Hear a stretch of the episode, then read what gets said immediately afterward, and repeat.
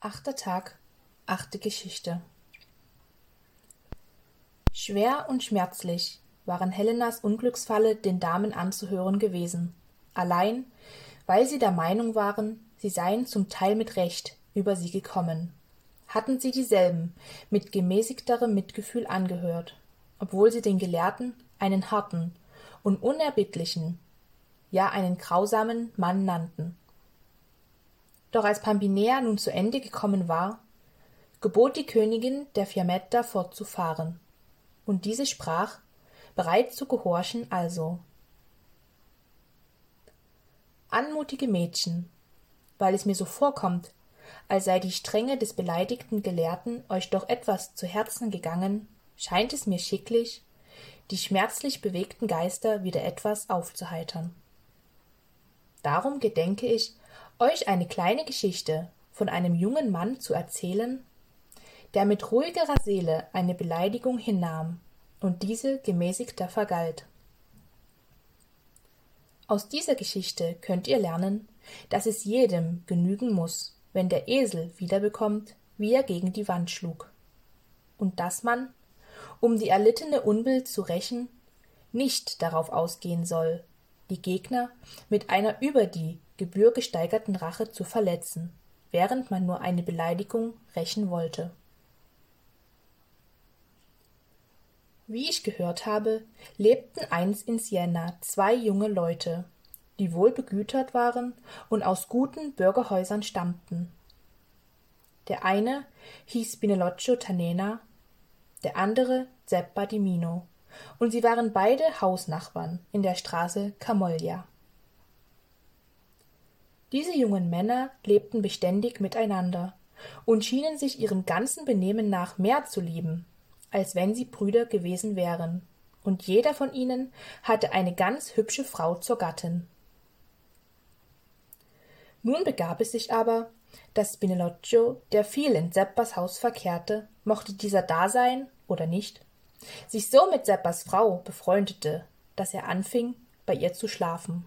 Und dies setzten sie beide geraume Zeit fort, ehe jemand etwas davon gewahr ward. Im Verlaufe der Zeit geschah es jedoch, dass Zeppa eines Tages zu Hause war, während die Frau es nicht wusste, und Spinelloccio ihn abzuholen kam. Als die Frau entgegnete, er sei nicht zu Hause, kam Spinelloccio schnell herauf, und da er die Frau im Vorsaal fand und sonst niemand darin erblickte, umarmte und küsste er sie, und sie ihn. Dies sah Zeppa, allein er sagte kein Wort, sondern hielt sich verborgen, um zu sehen, wie dies Spiel enden würde.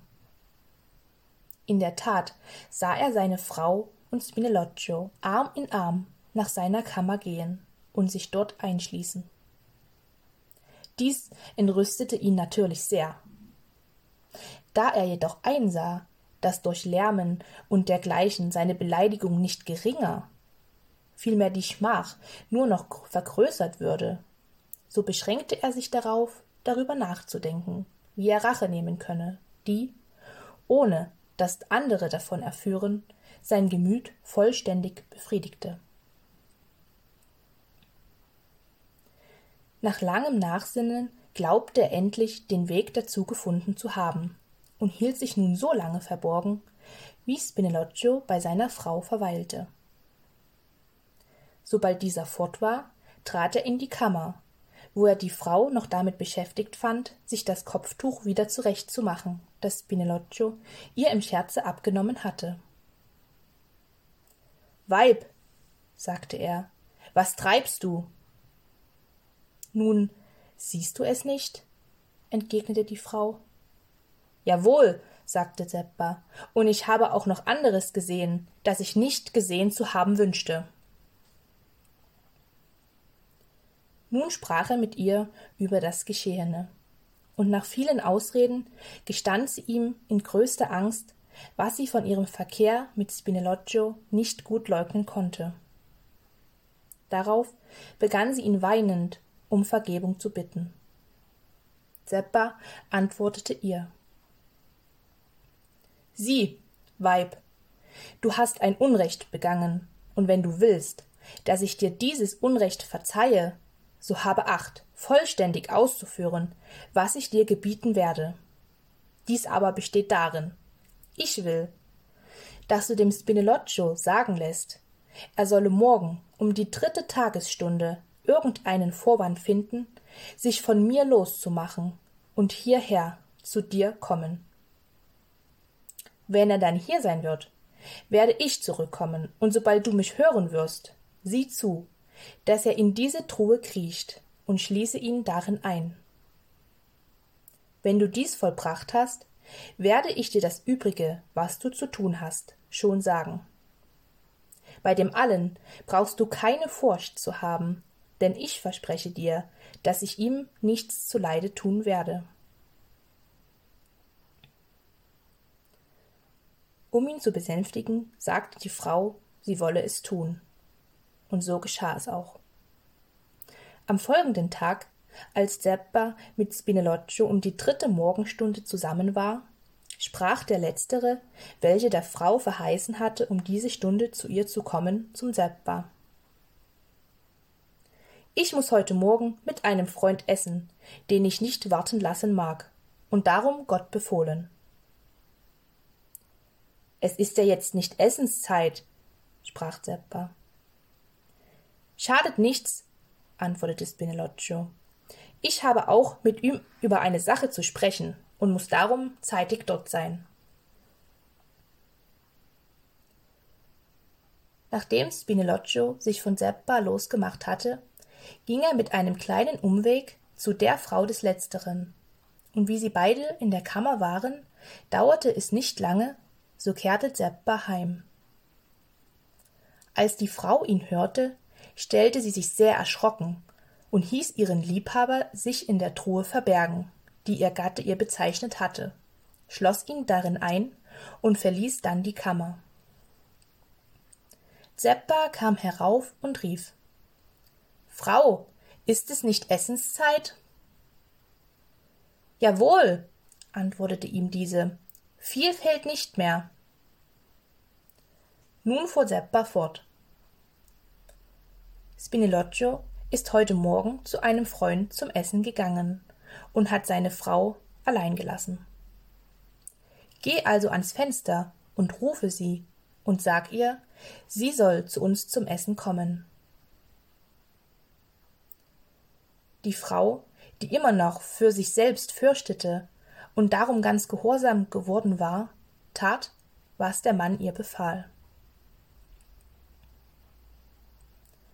Spinelloccios Frau erschien auf die dringlichen Bitten der Frau des Zeppa, als sie hörte, dass ihr Mann nicht zu Hause essen würde.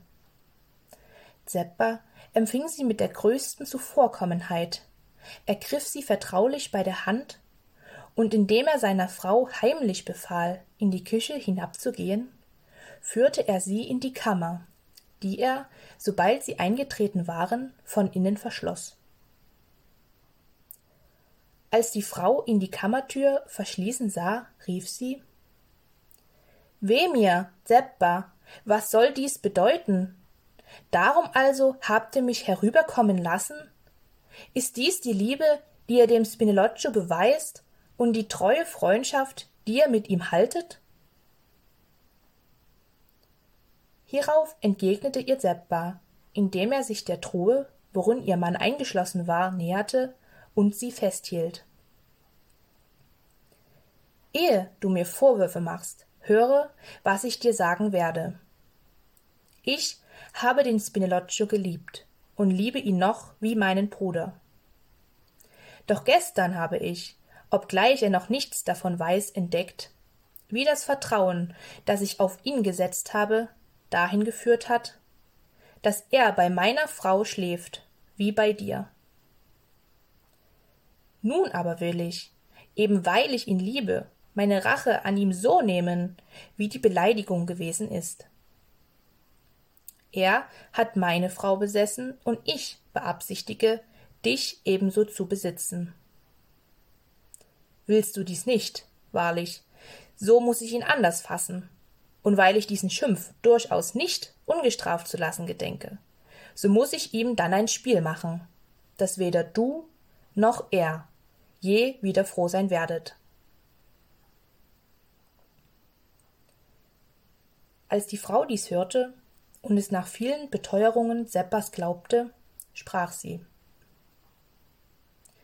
Lieber Seppa, da nun deine Rache auf mich fallen soll, so bin auch ich damit zufrieden, wenn du nur Sorge trägst, dass ich wegen dessen, was wir tun sollen, mit deiner Frau in Frieden bleibe, wie ich trotz allem, was sie mir angetan, mit ihr in Frieden zu bleiben gedenke. Hierauf sprach Seppa Gewiss, das will ich schon machen. Überdies aber schenke ich dir auch einen so kostbaren und schönen Edelstein, wie keine andere als du ihn haben soll. Und nach diesen Worten umarmte er sie, fing an, sie zu küssen, streckte sie dann auf die Truhe hin, in der ihr Mann eingeschlossen war, und ergötzte sich hier mit ihr und sie mit ihm, solange es ihm gefiel. Spinelloccio, der in der Truhe steckte und dieses ganze Gespräch, sowohl was Zeppa gesagt, als auch was seine Frau geantwortet, mit angehört und dann den Trevisaner Tanz über seinem Kopf vernommen hatte, fühlte lange Zeit solchen Schmerz darüber, dass er zu sterben meinte. Und hätte er sich nicht vor Zeppa gefürchtet, so hätte er seiner Frau ein schlimmes Wort zugerufen und ihr, eingeschlossen wie er war, die ärgsten Sachen gesagt. Zuletzt bedachte er jedoch, dass der Schimpf von ihm ausgegangen war und dass Seppa recht hatte zu tun, was er tat, ja, dass er sich menschlich und wie ein Freund gegen ihn benahm. Und deshalb versprach er sich selbst, mehr noch als zuvor, Seppas Freund sein zu wollen, wenn dieser es begehrte. Nachdem jener, solange er wollte, mit der Frau verweilt, stieg er von der Truhe herunter. Und da die Frau den versprochenen Edelstein von ihm forderte, öffnete er die Kammer und ließ seine Frau kommen, welche weiter nichts sagte als Madonna, ihr habt mir Gleiches mit Gleichem vergolten. Und auch dies sagte sie lächelnd. Nun, sprach Zeppa zu ihr, mach die Truhe auf und so tat sie. Er aber zeigte jener darin ihren Spinelloccio. Es lässt sich schwer entscheiden, wer von beiden sich mehr schämte. Spinelloccio, als er den Seppa erblickte, von dem er wusste, dass ihm bekannt war, was er getan hatte. Oder die Frau, als sie ihren Mann sah und nun erkannte, dass er gehört und gefühlt habe, was sie auf der Truhe getrieben. Doch Zeppa sagte zu ihr Sieh, hier ist der Edelstein, den ich dir schenke. Spinelloccio indes sprang aus der Truhe und sagte, ohne viel Umstände zu machen Seppa, wir sind quitt. Und darum ist es gut, dass wir, wie du vorhin zu meiner Frau gesagt hast, Freunde bleiben, wie wir waren. Ja, dass wie bisher nichts unter uns geschieden war als die Frauen, wir auch diese fortan zwischen uns teilen. Zeppa war damit einverstanden. Und im besten Frieden von der Welt aßen sie alle Viere zusammen. Von nun an aber hatte jeder dieser beiden Frauen zwei Männer und jeder Mann zwei Frauen, ohne dass deshalb jemals ein Streit oder Gezänk zwischen ihnen entstand.